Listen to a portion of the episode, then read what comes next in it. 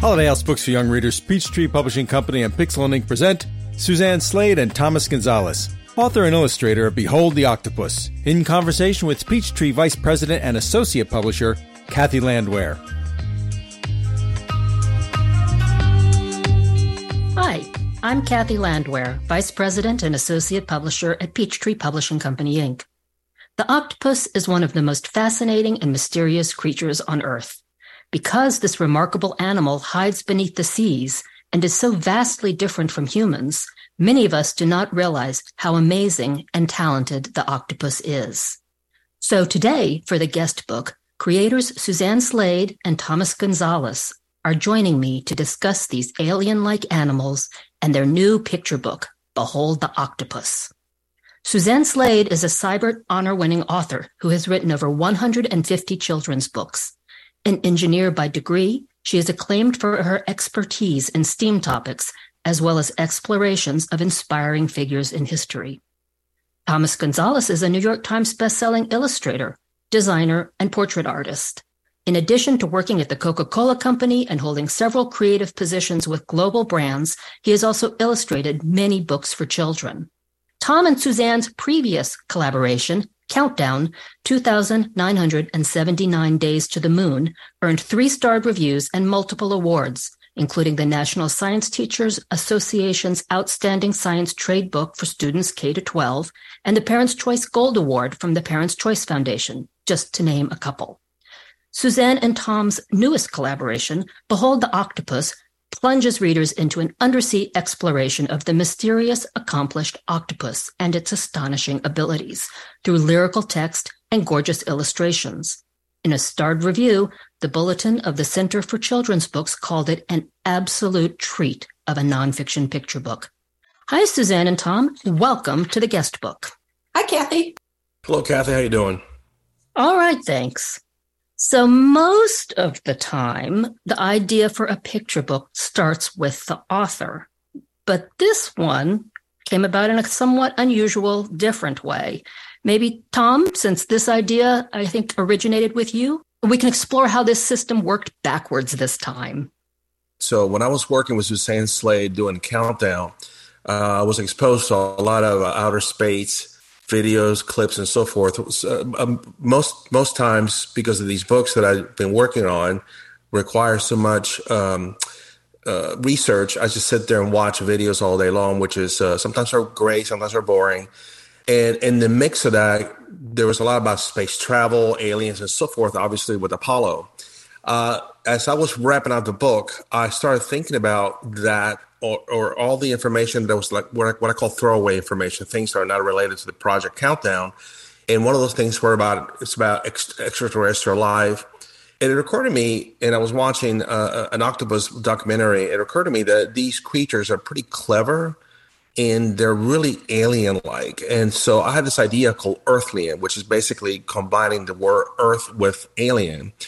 And so I started thinking, how can I do this as an, as an abstract book without copy? And it, it, just wouldn't work because you need to see, you need to be educated as to what you're looking at. And so I sent Suzanne, since we've been working together for, for you know, for a while, Countdown, that will be an easy person to talk to. And I enjoy working with her so much that I thought, well, what about this? And that's how that kind of started. And I think uh, she got a little excited about it because there was some possibility there.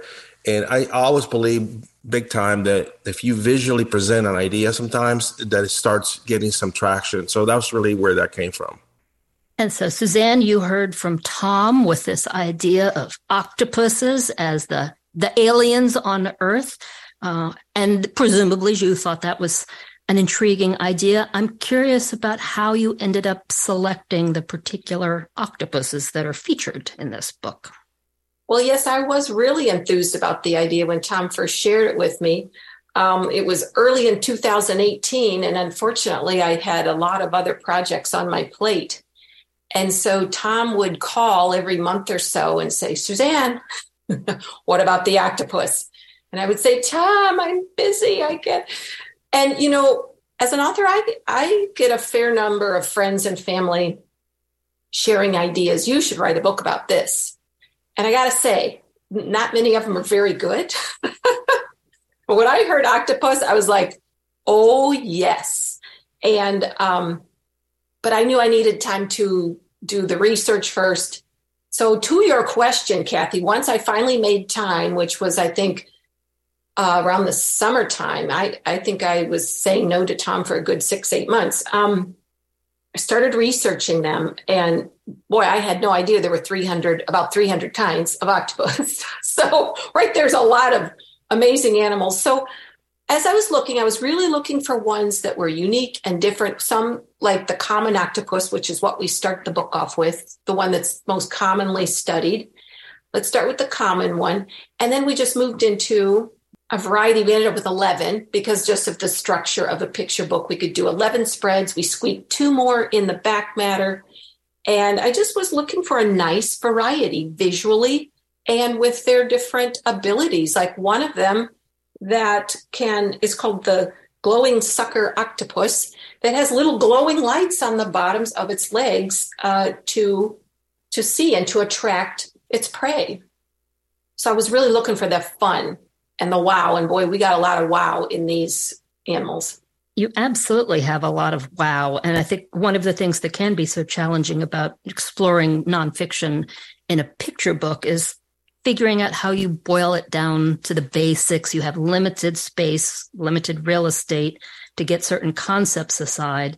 And, and think that in this book, you focus on sort of the abilities or maybe even the superpowers of different species, but there's also a great visual range in these creatures uh, that I think since they are, we think of them down, you know, down in the ocean and sort of these blobs floating about with a bunch of arms.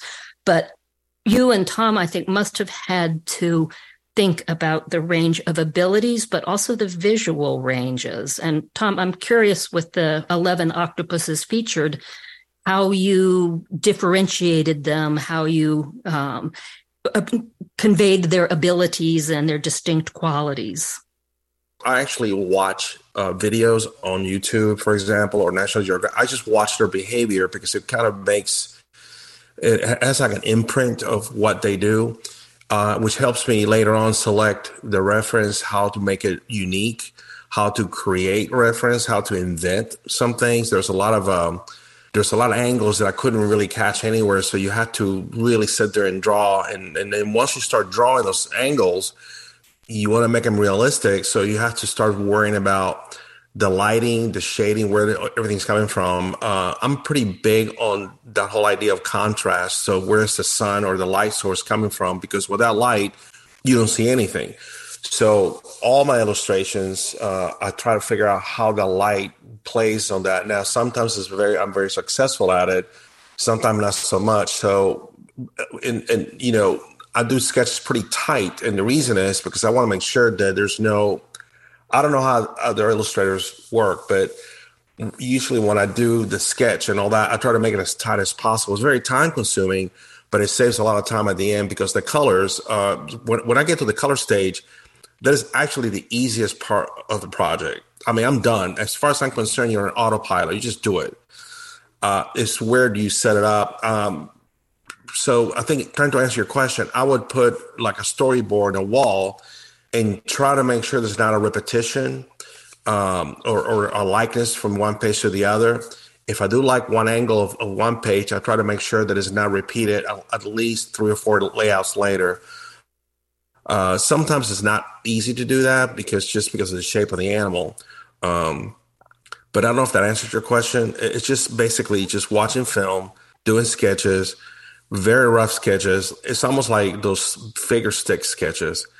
Design the, the, the mass on that page, not any detail, and then from there I build start building up the uh, what that image may look like.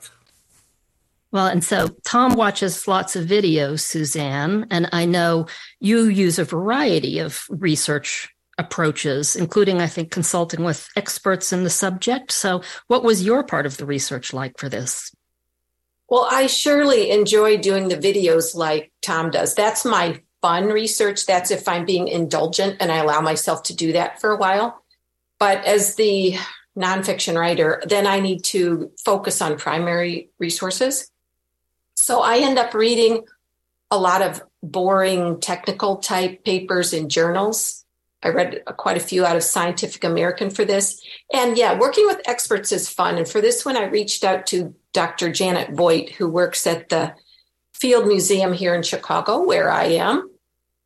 And she'd also had written a book about octopus. So she was happy to jump on and look over the little details, which um, I might not pick up as someone who doesn't have a, a PhD in animals or octopus. So I always, I always want that that expert's eye, and they find the most amazing little tiny things. For example, one of the octopus, its scientific name, the last one in the book, is the Graneledone pacifica. But in all of the books, the last name was boreopacifica. But she, having uh, worked and written papers on the octopus, said that name, that species name had actually changed. And I would never know that having not spoken with an expert who was in the field. And I think she actually initiated the name change. So there we were able to really have our book be as correct as possible. So, up to the minute octopus facts in this book. Exactly. So, speaking of facts, I'm curious what's your favorite octopus? What detail did you come across that made one of them be the most interesting or exciting or fun? Okay, that's a tough one. Okay, I'm going to cheat. I'm going to give more than one. There's the blanket octopus, the female, that when she sees a, a predator coming, she will unfurl this webbing that looks like a gorgeous cape. You talk about super superpowers. She has like this rainbowish cape, which is gorgeous. And also the glowing one we were speaking about that had the lights. But honestly, I could pick many more. They're amazing. How about you, Tom? Did you end up with a favorite octopus? Well, the one that comes to mind obviously is the gliding octopus, the you know the um, the blanket octopus, because I had never seen that before, and I just thought it was so bizarre how that evolved to do that with all the other things that all the octopuses can do. This one, for some reason, genetically DNA just changed to something very odd. And, and, you know, and again, I find that in like it's almost like an alien. It's almost like that thing could fly. It, you know, if if it caught the right wind. The other one um, that I, and I forget the name of the other one, the the one that mimics, which is called the mimic octopus. Uh, I guess that's the name. Yeah. And I just think it's very interesting because that you have to be very observant of not only behavior and movement to mimic you know, it's just to mimic another creature and the way this octopus does it, it's got to be very perceptive of a lot of things. Um, so I, I found it kind of cool.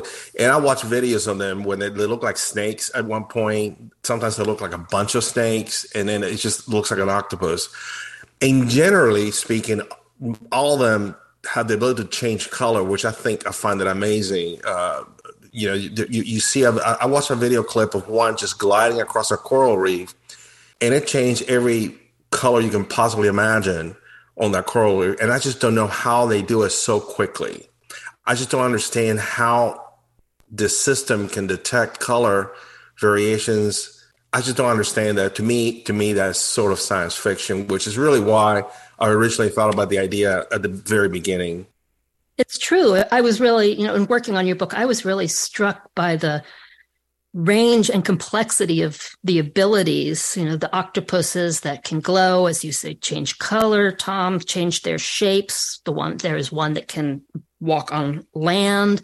Uh, they use tools, as I recall. Um, Suzanne, uh, is it the coconut octopus that you yeah. wrote about? That is the one that can um, use carry coconuts as a possible weapon at times yeah they for protection shells and co- yeah they they build their own dens they build dens and then make a door on it to close their they're solitary they like to live alone so they put a door on, on their home I think that was actually my favorite the the octopus that not only builds a, a den but builds a door and closes it that's my octopus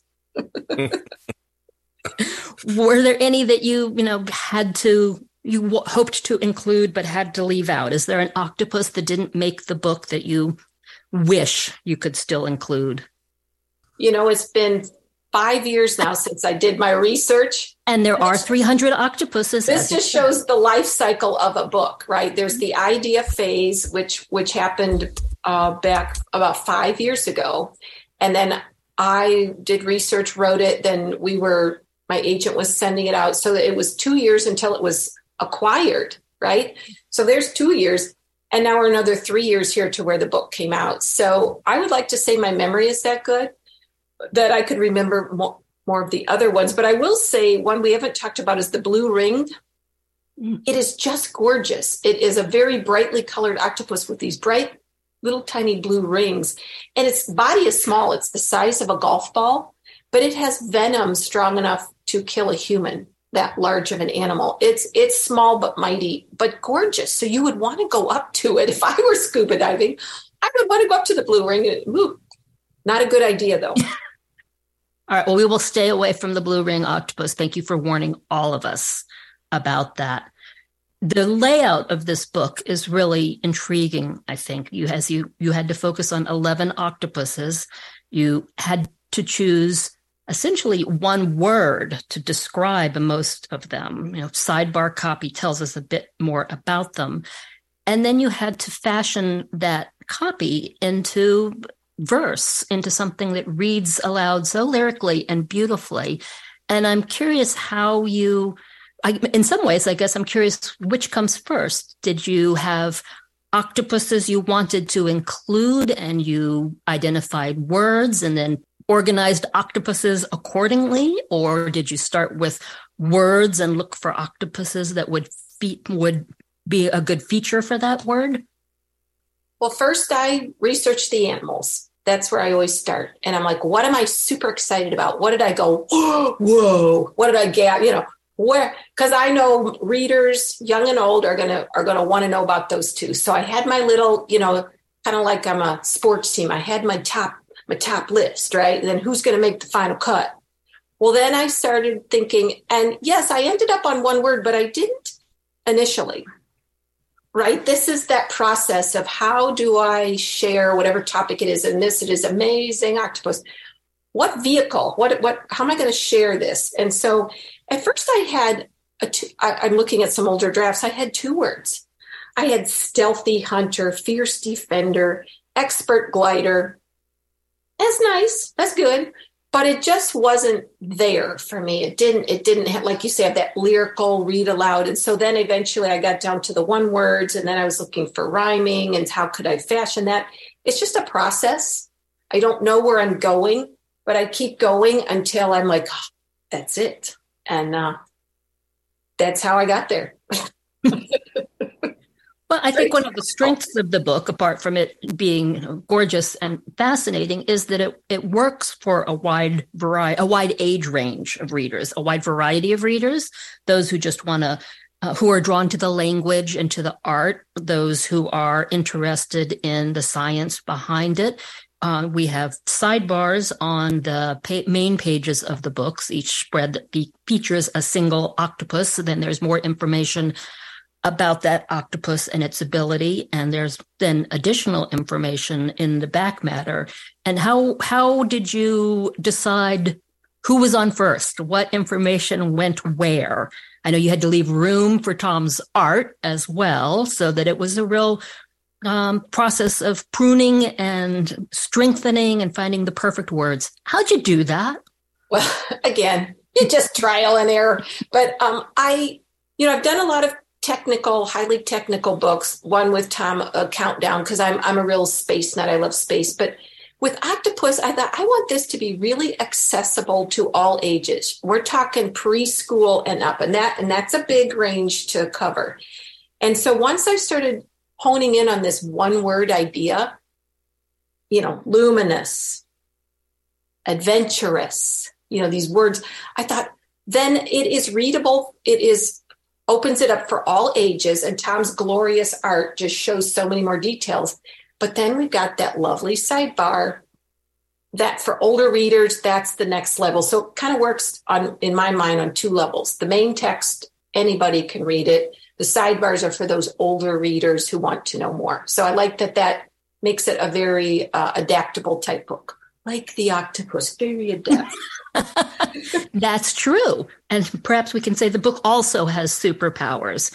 Yeah. And you know, Tom, I'm curious again, since this idea began with you, I know why you were fascinated by octopuses. What made you think this was a book, that this information needed to be a book, that this was a book for children? Well, for the same reason that, uh, for example, for the same reason that I never saw, I never seen a blanket octopus. and so, and I see a lot of stuff. So I would imagine that if I never saw that, a lot of people didn't see, for example, the blue ring octopus, uh, which, by the way, I've seen one in real life up in uh, Cayman Islands, and there, there are distance. Well, somebody picked it up, and they were like, somebody came and you gotta get rid of me, like over there, not here. So, so you know, if if I haven't seen some of these, um, you know, I'm sure some kids would not have seen most of them. Uh, everybody thinks of an octopus as the red octopus, or they see logos, but they really never see one flying around. I mean, flying around, but you know, swimming around. Um, and and for, I'll give an example. You were talking earlier about what octopus you left out. One of the ones that I wanted to do. Uh, there's a clear there's a clear octopus that is clear it's just see through. And I love to I love to be able to draw water in glass, and I thought it would be really cool to do something that looks like water inside water. Um, but that's an example of one that I never knew existed until I started doing some research. I, I ran into that octopus a lot later after we were pretty much done. Uh, so that's basically the reason that you want to show unusual creatures. You know, there's a lot of things that we don't know about. Now, for example, you can do a book about lions or cats most people seen cats they're not going to be that interesting. I just like to see weird stuff. And for example there's uh, when i was doing research for for for for the octopus and the other book we're doing right now currently i saw a lot of ants that i had never seen before. So there's a lot of stuff out there that's very rare very you know there's a lot of animals that are becoming extinct that you don't see as much. And so that that's something that when I was a little kid, my dad gave me a book of um, a book about biology, just you know nature, and he just told me, said, just look at it, and that's it. You don't have to do anything with it. Here's a book, and just by looking, you you understand there's a lot of things out there that you don't know.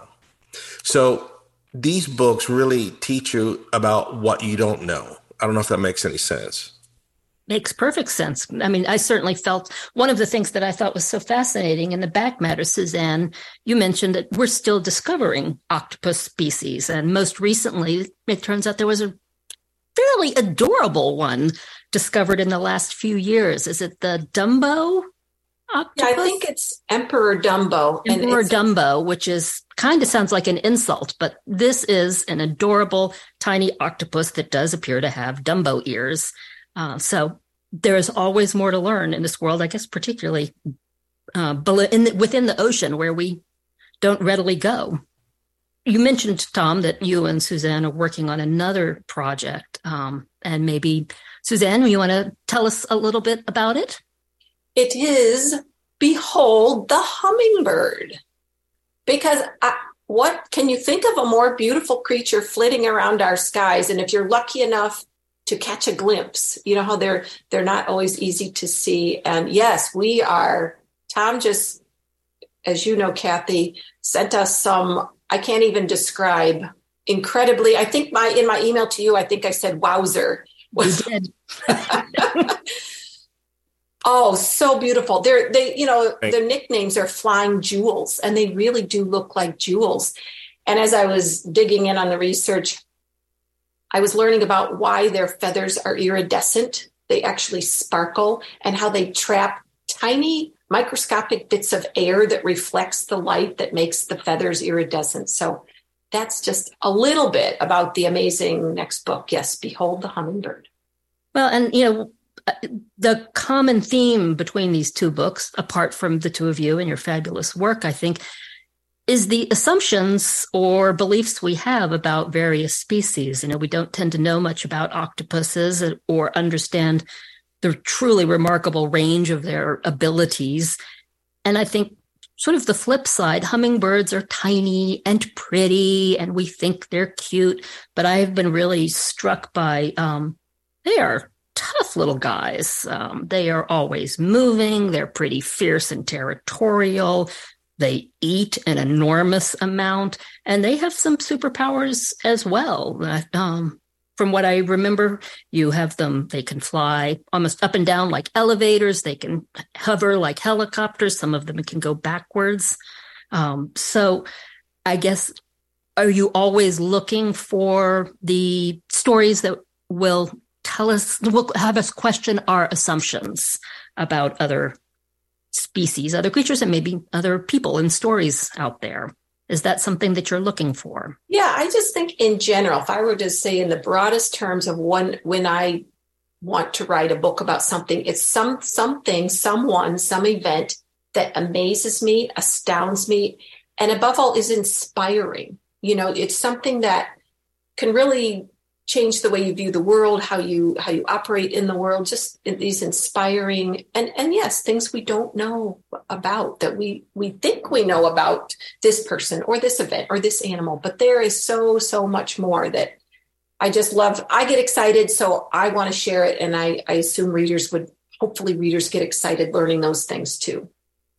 Yeah, I think it does seem to be uh, uh both the work both of you do together and working with other creators is always introducing us to new information or new approaches, new angles on subjects. Uh, I have to imagine that must be very satisfying and always exciting. Um, Tom, is there something with the hummingbirds that really drew you to the subject? I'm sure their beauty, for one thing, as an artist. Well, I've seen them where I live. Every once in a while, you see a few. Um, but one of the things that caught my attention was the uh, the bee hummingbird and I'm just trying to figure out how they can something can be created so complicated yet so small. Um, I didn't realize there were fears. Um, and, you know, when, when you when when you work with the octopus book and then you work with the hummingbird book, you start thinking about the following: that the most interesting things about life are in the peripheral because you just see things. But if you really, it's almost like you're in a room and you see something in the corner you know, a ghost, whatever it is. But there's there's always a peripheral. There's always something that you need to tune in. Um, it's really, I, I, you know, as you grow older, you you realize that life is like a radio. You only hear the station that you're tuning into.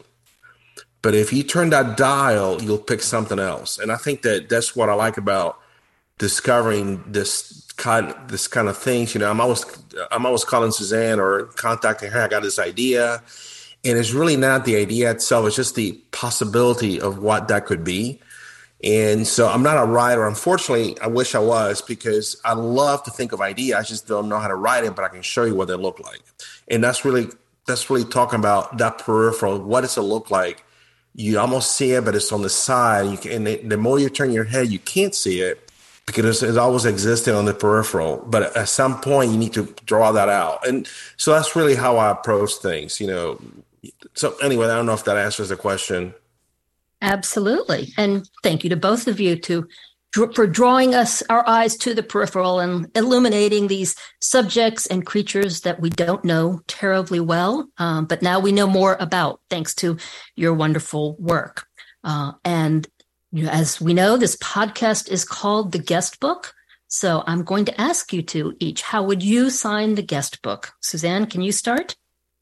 Well, in thinking about Behold the Octopus or Behold the Hummingbird, because they are amazing creatures, I want to sign this book, Behold the Reader, because readers are amazing people, right? They're exploring, they're learning, they're discovering, they're digging. So I say, Behold the Reader.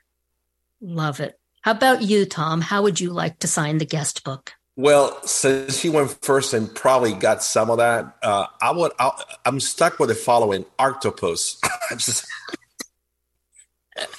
and I told Suzanne the other day, you know, that's that's an idea for another book altogether. This art, you know, this artistic octopus comes down to Earth and colors the world and disappears. Well, so we'll be like on a- the lookout for the. We've already talked about the um, Earthlian and now the Arctopus. So, Tom, are you right. accepting manuscripts from all writers? Could they send their queries to you on their with the, their manuscript for Arctopus?